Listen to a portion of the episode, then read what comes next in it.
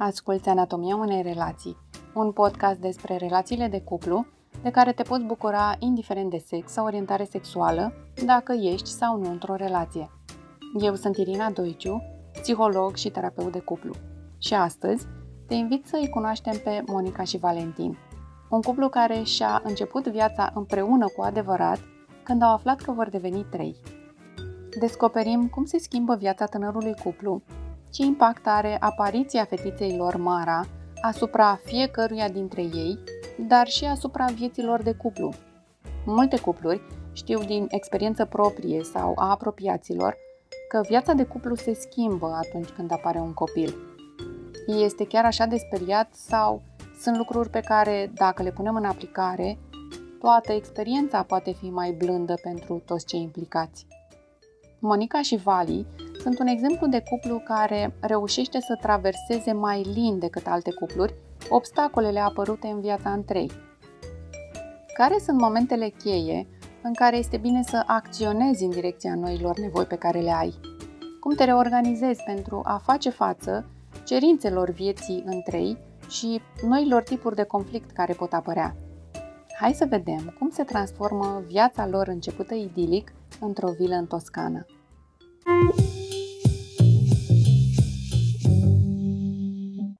Ne-am cunoscut în vara lui 2016 într-o tabără de mindfulness, într-un sătuc undeva prin uh, Toscana, într-o vilă din asta foarte, foarte vintage. Tabăra era împărțită în două, să zic așa. Era o parte de workshop. În fiecare zi aveam niște workshopuri și a doua parte era timp la liber sau turism, nu știu să zic așa, câteva excursii. Trecut acolo o săptămână, nu mi-aduc aminte să fi interacționat cu Monica în timpul workshop-urilor, dar uh, în cadrul excursiilor uh, mi-aduc aminte acea excursie, cred că în Siena era, în care ne-am plimbat prin uh, oraș cam o oră, două și am stat de vorbă. După aia, a doua zi, iar ne-am mai plimbat și am stat de vorbă și până la sfârșitul taberei am uh, hotărât să ne dăm o șansă. Adică ne-am și pupat până la sfârșitul taberei. Ah. Generația veche, da?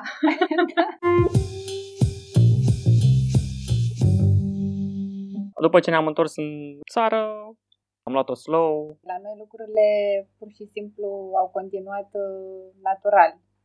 Nici uh, repede, nici încet.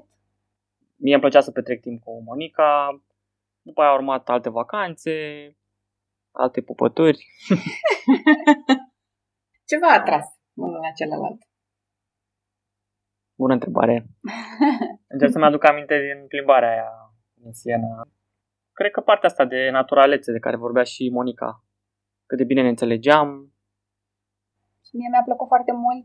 O, bine mă simțeam eu în uh, compania lui Vali mă simțeam așa că pot să fiu eu însă. Deci pur și simplu v-ați înțeles, v-a plăcut interacțiunea și ușor, ușor ați continuat. Da. Da.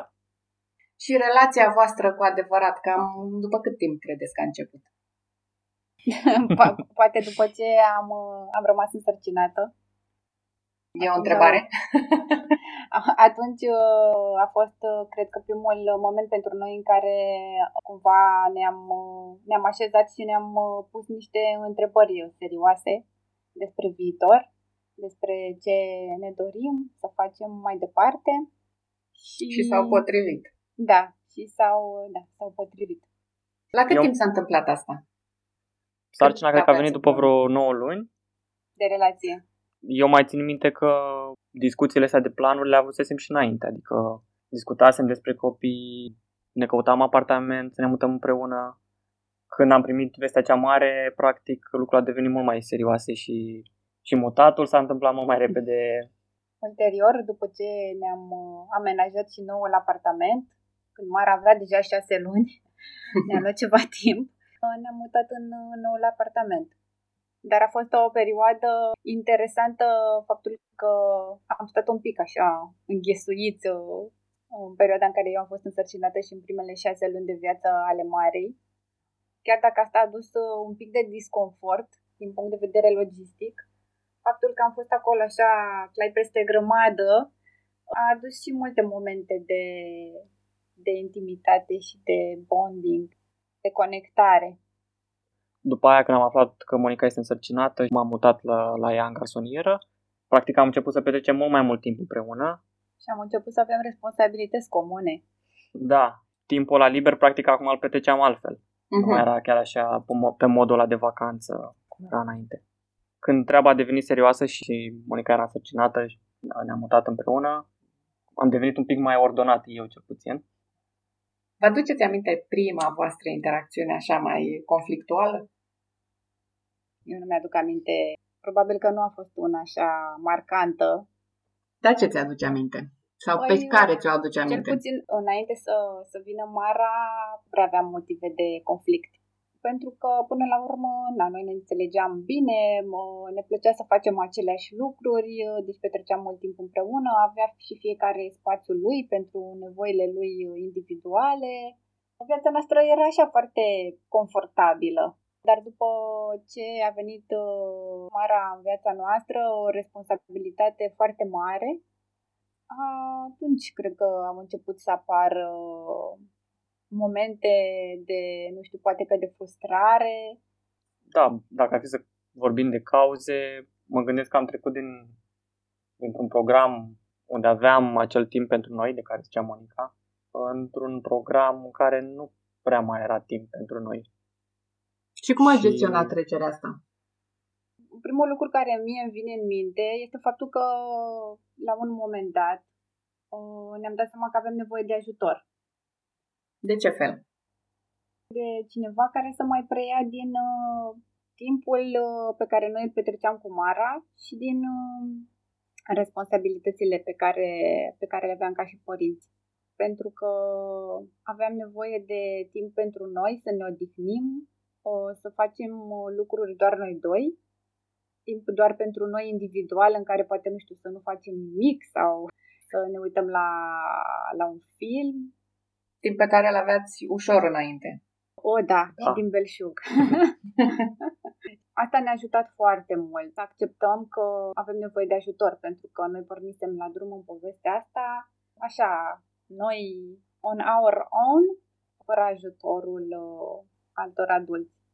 Într-adevăr, lucrurile s-au, s-au schimbat și presiunea s-a mai uh, diminuat în momentul în care ne-am găsit o, o bonă pentru Mara. Mi-aduc acum aminte că noi în, uh, în primele șase luni ale Marei, pe lângă disconfortul care venea din faptul că stăteam cumva înghesuit în garsonieră și toate lucrurile pe care trebuia să le facem, noi a trebuit în acea perioadă să ne și ocupăm de ce înseamnă achiziționarea unui apartament și amenajarea lui. Deci, Ceea ce eu- este un job full-time în sine. Exact. Deci noi am avut uh, practic doi copii mici, nou născuți, în aceeași perioadă, apartamentul și pe Mara. Cumva eu am trecut din modul ăla mai relaxat de care îți povesteam la început, într-un mod mai uh, contra cronometru un pic, mai ales după ce am început, uh, după ce m-am reîntors la birou. Nu pot să zic că îmi calculam fiecare pas acum, dar uh, eram uh, mult mai atent unde îmi petrec timpul. La birou stăteam mai, mai puține ore, dar cu presiunea aia pe mine, cumva cred că eram mai eficient decât înainte, în care eram uh, mai relaxat. Vroiam neapărat să mă întorc acasă, să rezolv ce alte lucruri mai aveam de rezolvat cu apartamentul. Brusc am trecut din programul ăla mai, sau din ritmul ăla mai lejer, într-un uh, ritm puțin mai uh, alert, poate aglomerat câteodată, când erau multe lucruri de făcut. Și asta a fost o schimbare pentru mine. O simți destul de vie încă trecerea din cum te exprimi. Păi cred că așa am rămas. Adică m-a schimbat uh, Brusc din și punctul ăla iremediabil. încolo. Da, iremediabil. Pentru că chiar și acum sunt mai atent cum îmi dozez timpul. Pentru că are și Marea un program și vreau să împac și programul Marei cu programul de la birou. Așa că sunt foarte atent cum, uh, cum mă așez întâlnirile, la ce zic da, la ce zic nu. Contează foarte mult lucrurile astea. Și în momentul în care ai foarte multe de făcut, într-adevăr, o gestionare bună a timpului te ajută extrem de mult să nu te simți pierdut și confuz tot timpul. Da, Alergi, Mm. sentimentul ăla că alergi continuu de la un lucru la celălalt. Tu, Monica, ai folosit cuvântul oboseală, anxietate, frustrare. Din ce vă certați voi? Pentru că toate lucrurile astea adunate duc la o stare foarte ușor iritabilă. Și o astfel de stare poate să îți dea lipsă de răbdare în comunicare. Așa este. Practic este terenul perfect pentru a pisca ceartă în cuplu. Uh-huh. De cele mai multe ori, certurile la noi pornesc evident de la tascuri și responsabilități pe care unul dintre noi, unul dintre noi se pare că el și le asumă mai mult și se enervează și partenerul. Care este reacția voastră în momentul în care unul din voi pur și simplu are nevoie de timp pentru el? Deci nu uh, te rog să mă ajuți pentru ca eu să fac altceva, ci te rog să mă ajuți sau te rog să faci tu asta pentru că eu vreau să stau. Am nevoie să stau, să mă uit la un film, să fac o baie, să orice. Păi, în primul rând, trebuie să fii deschis și să ceri sau să ceri ajutor, să spui că ai nevoie de timpul ăsta. Da, e un prim pas foarte important mie mi se pare că nouă ne iese lucrul ăsta când unul din noi, să zic, nu știu, și-a pierdut răbdarea sau nu se simte bine, a avut o zi mai proastă și atunci îi cere celuilalt ajutorul. Ba mai mult, cred că câteodată facem lucrul ăsta și fără să-l cerem. Adică fiind amândoi acolo, observăm când celălalt poate uh, s-a enervat și a pierdut cumpătul și preia, cum ar veni, o preia pe Mara și îi dă celuilalt spațiu ăla să se liniștească, să se adune puterile, să zic așa din nou. De cele mai multe ori, uh, mie și lui Valeni se golește paharul uh, pe rând. De obicei, de puține ori ni se golește paharul simultan ca să izbucnim amândoi în același timp și să iasă așa vulcanul. Probabil și pentru că suntem destul de diferiți și avem cumva ritmuri diferite. Asta zic că este un mare avantaj. Când vă ieșiți din minți? S-a întâmplat? Vă văd așa pe amândoi foarte calmi, foarte... Dacă tot ați pornit de la tabăra aia de mindfulness, cumva au rămas niște lucruri cu voi. Păi am învățat uh, niște lucruri acolo. Da, da, da, e important să le și pui în practică. Dar voi, din cum sună, sunteți ok unul cu celălalt și în momentele grele. Aveți momente când vă scapă toleranța asta a unuia față de celălalt? Mai degrabă noi ne, ne ieșim din pepeni uh, în relația cu Mara. De ce? Pentru că nu vrea să facă ce vrem noi să facă, nu vrea să se îmbrace, nu vrea să iasă pe ușă să meargă la grădiniță, nu vrea să mănânce ce am pregătit de mâncare, nu vrea să facă baie cu tate, vrea să facă baie cu mami, nu vrea să doarmă, dar mai ales acum că este în perioada perioada asta la vârsta de 3 ani, în care nu vleau este expresia ei preferată. Am înțeles. Deci între voi vă înțelegeți că voi aveți o logică, aveți un raționament pe care mergeți, doar că Mara funcționează pe alte coordonate. Da.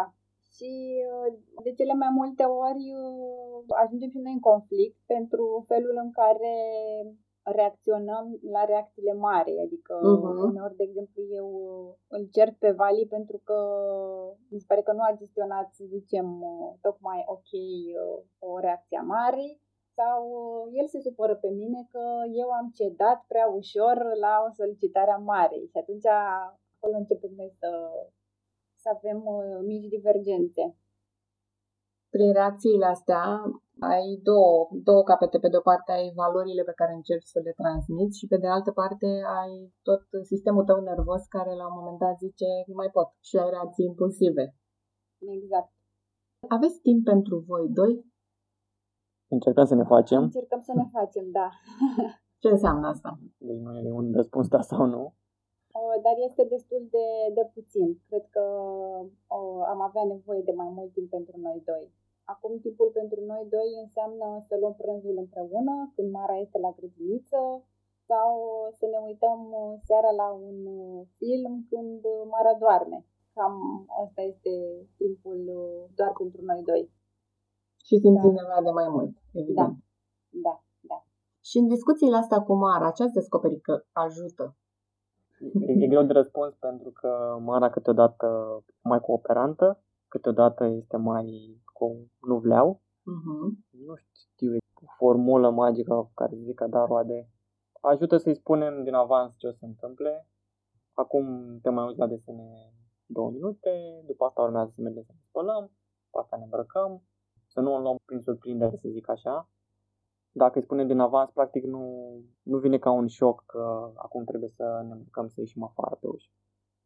Ce mă cred că mai ajută, nu știu dacă pot să le zic compromisuri, de genul ea vrea să se joace cu un puzzle, dar noi acum trebuie să plecăm la grădiniță. Și spunem că când ne întoarcem de la grădiniță o să facem puzzle. Sau vrea să mai citim mai multe cărți înainte de culcare, cărțile care ne-au rămas le punem lângă pat și când ne trezim continuăm. Genul ăsta de înțelegeri. Da, sunt niște mici negocieri până la urmă. Exact. Că îi spui și... că o să primească ceea ce vrea un pic mai târziu.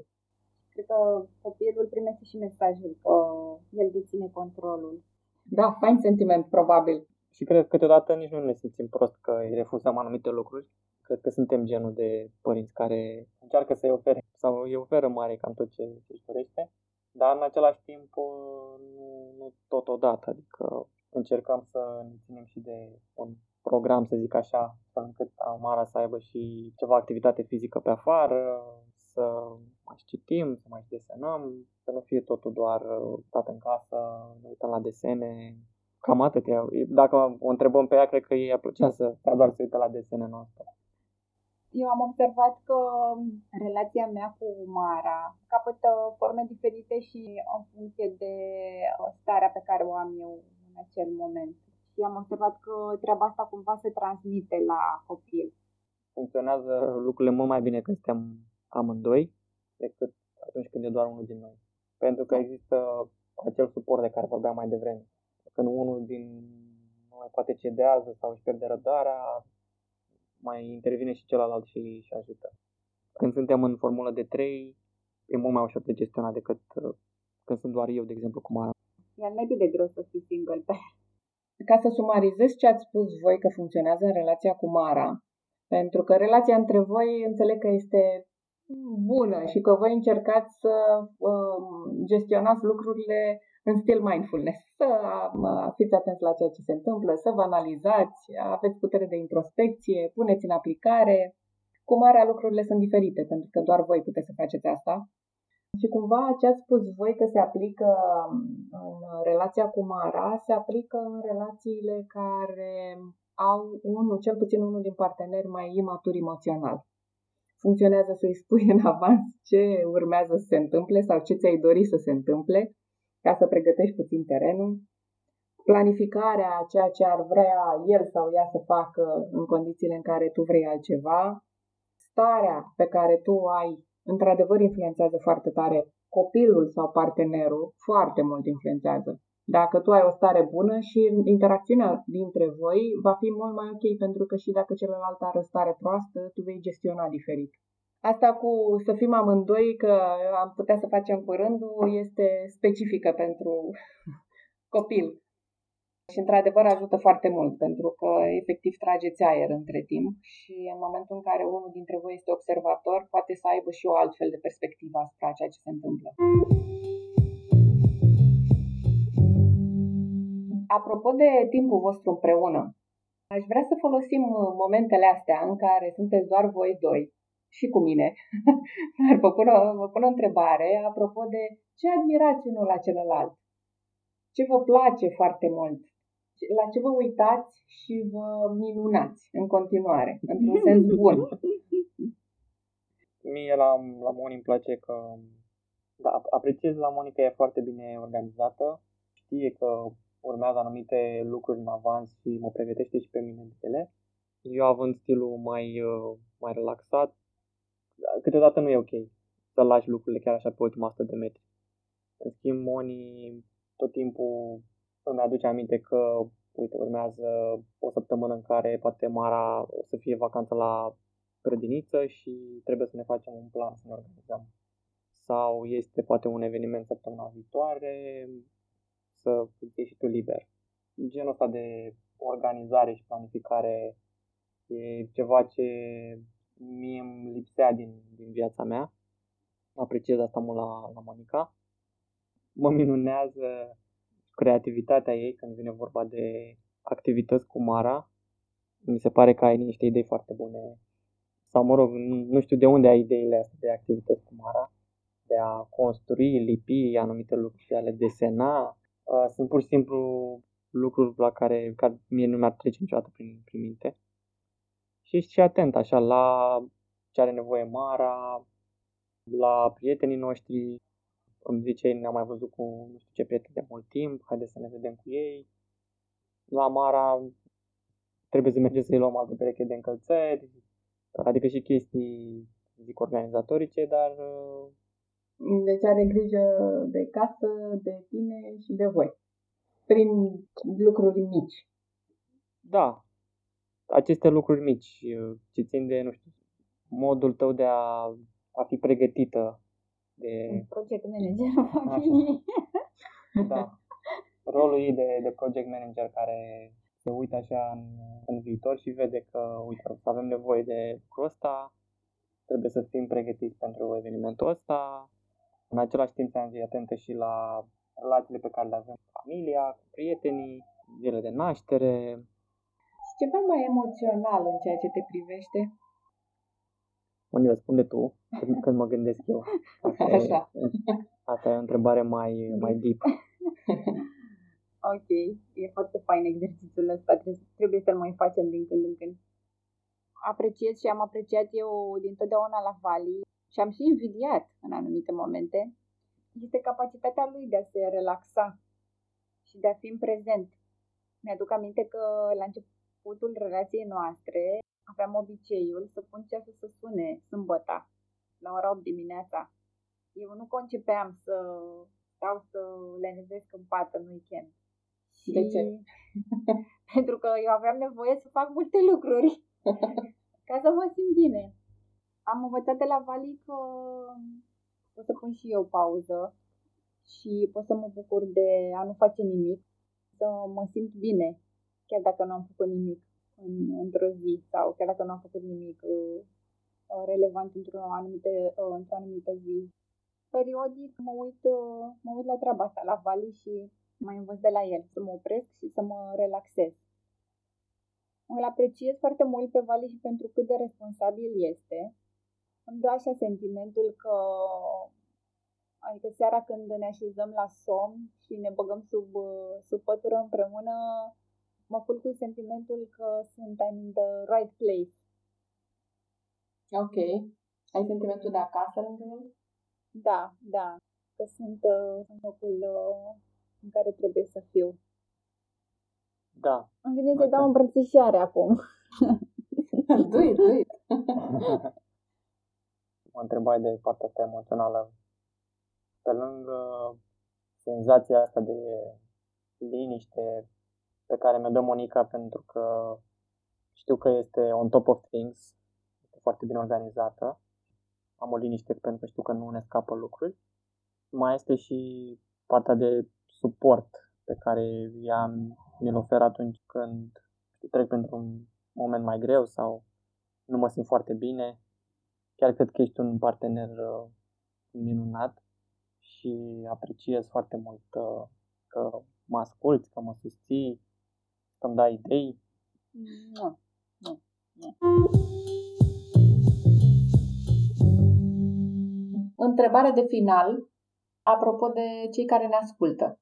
Ce i-ați sfătui pe tinerii părinți să facă sau să nu facă, astfel încât să fie mai line zilele lor și chiar dacă sunt obosiți, să poată gestiona tot ce au de gestionat plus pe ei. Păi, Evident, față de ce am vorbit până acum, dacă mai aveți ceva în plus.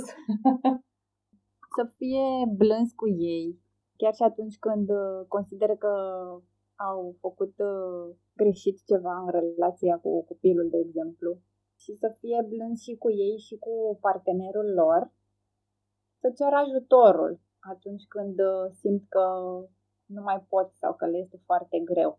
În special atunci.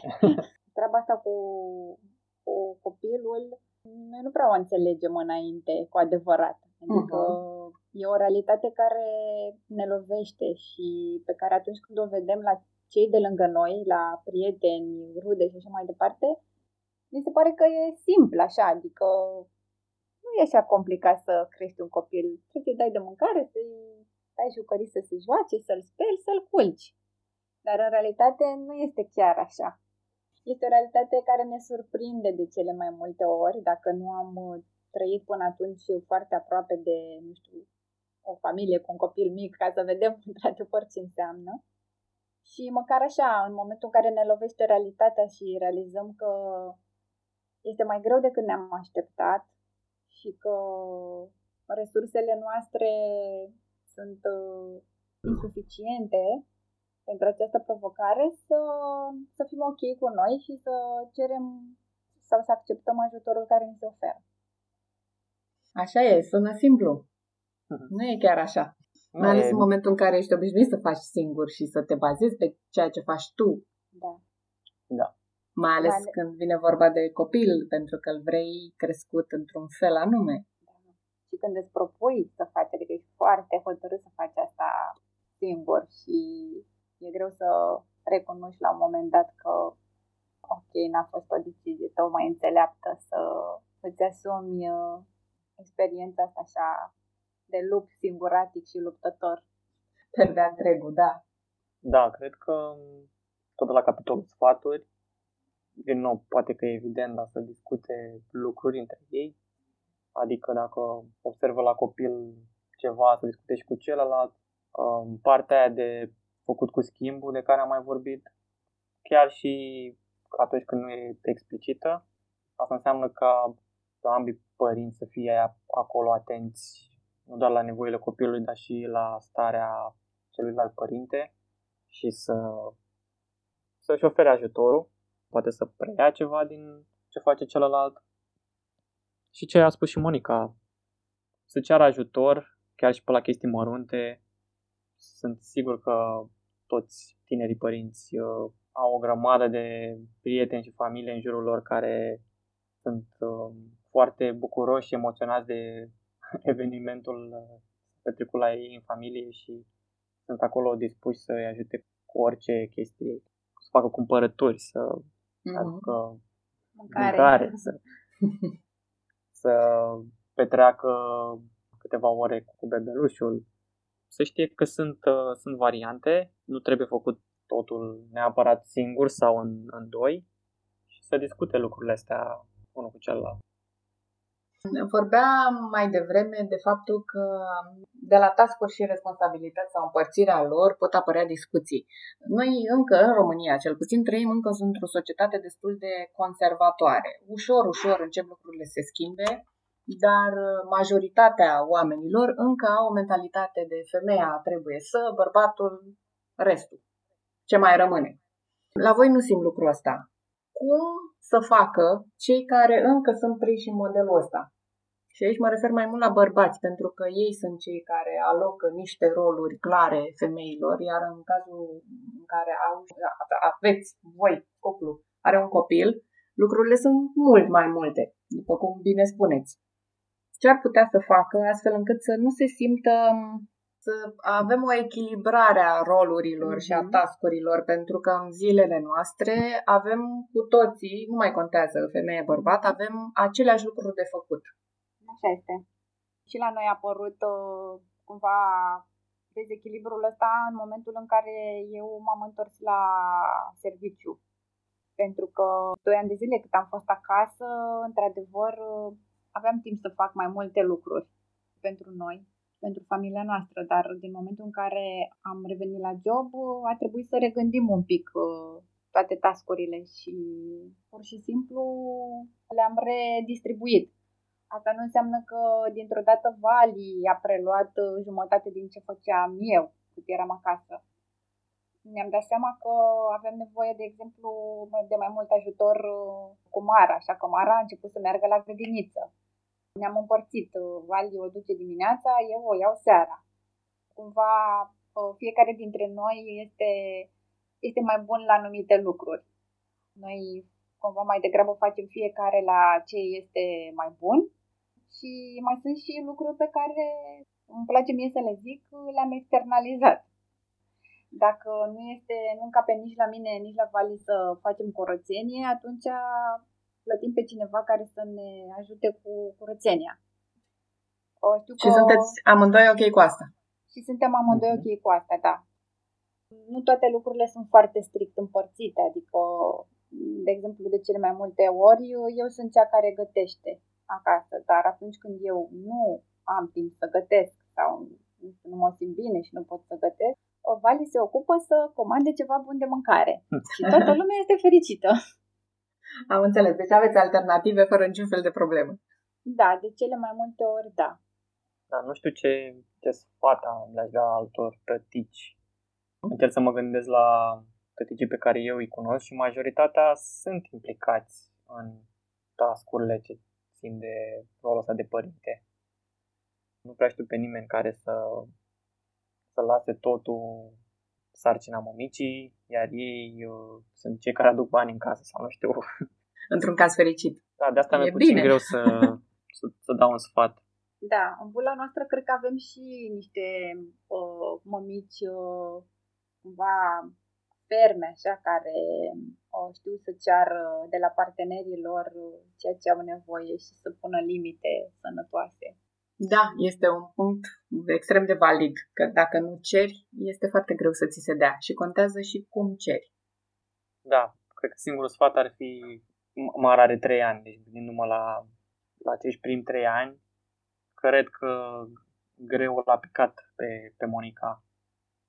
Presupun că și în alte familii e la fel. Uh-huh. În primii X ani, nu știu cât o să fie, cumva greu o să pice pe, pe mămică, așa că dacă vrei să fii un partener uh, responsabil, să fii chiar un partener, atunci ascultă ce îți cere partenera ta, asigură-i suportul necesar, nu știu, fii acolo, ajută. Cred că ăsta ar fi singurul sfat care îmi vine acum uh, în minte. E important, într-adevăr, să fii acolo și asta cu tot ce ai tu, cu toate simțurile tale și în momentul în care, dacă într-adevăr ești acolo, o să vezi și o să simți și o să auzi toate lucrurile de care partenerul sau partenera are nevoie. E adevărat. Da, ajută și să mai schimbăm rolurile câteodată. Să rămân eu cu, cu Mara, de exemplu, singur acasă sau s-a întâmplat în vară să plec eu cu Mara câteva zile de acasă la, la bunici și atunci simți pe pielea ta cum e în, Papucii în, mamei. în, în papucii celuilalt. De la cap la coadă o zi Da, sau câteva. Da, cred că după un episod din ăsta încep să fii mai uh, empatic și mai de ajutor un pic.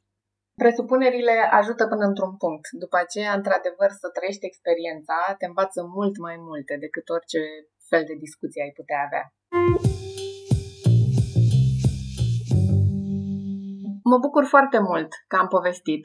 Sunteți doi oameni care își planifică foarte bine lucrurile, care sunt atenți unul la celălalt și mai ales la Mara, pentru că din momentul ăla lucrurile s-au transformat pentru voi. Mă bucur foarte mult că am stat de vorbă. Mi-aș dori așa din când în când să ne mai povestiți și să vă mai gândiți la ce faceți voi bine, pentru că eu cred că nu vă puneți problema de foarte, multe, de foarte multe ori. Cred că voi mergeți pur și simplu, luați zilele așa cum vin și vă descurcați în funcție de ce se întâmplă, dar voi puneți în aplicare niște lucruri de care s-ar putea să nu fiți conștienți. E important să le vedeți ca să le puteți repeta. Chiar dacă nu ești conștient, le poți face, dar când ești conștient, le faci mai des Uh-huh. și le faci intenționat în anumite momente când poate nu-ți vine să faci ce ar fi bine să faci. Mhm, Da, foarte bună observație. Mă bucur foarte mult că ne-ați povestit uh, din uh, viețile voastre. Vă recomand uh, momente de astea mai emoționale împreună. Voi amândoi sunteți foarte raționali. Mai uh, let loose așa din când în când. E ca atunci când dansezi pe melodie așa cum îți vine, știi? Nu așa cum uh, parcă te vede cineva și hai să dea bine. Nu, așa cum îți vine. Da, Mulțumim, Irina. g- gândim mult amândoi. da, da. Ceea ce este foarte bine, doar că uneori partea asta emoțională rămâne în spate. Și vă ajută foarte mult și în relația dintre voi și în relația între voi și Mara. Pentru că, după cum spuneai Monica mai devreme, Mara simte tot. Mhm, Așa Ăla este principalul ei mod de comunicare. Astăzi ai aflat puțin din spatele ușilor închise ale unui cuplu care se maturizează pe parcurs și o fac împreună. Comunică, verbal, dar și non-verbal, se sprijină unul pe celălalt și reușesc să crească alături de fetița lor Mara. Punctul lor forte, partea de organizare rațională, poate deveni și punctul asupra căruia să fie nevoie să lupte pe parcurs. Cu cât exersezi mai mult să fii eficient și orientat către ce ai de făcut, cu atât te poți îndepărta de ceea ce simți. Nu uitați de voi și oferiți copilului exemplu de afecțiune, de răsfăț, nu numai cu el sau față de el sau față de ea, ci și cu ceea ce se întâmplă între voi. Dacă ți-a plăcut episodul de astăzi sau ai un feedback, aștept mesajul tău vocal pe improving.ro secțiunea podcast. Te invit cu drag să asculti și următorul episod, în care punem pe masă motive concrete de ceartă și contexte care au un mare impact asupra stării noastre și care pot face ca cearta să izbucnească mult mai puternic decât este cazul. Până data viitoare, zâmbet larg și inima deschisă.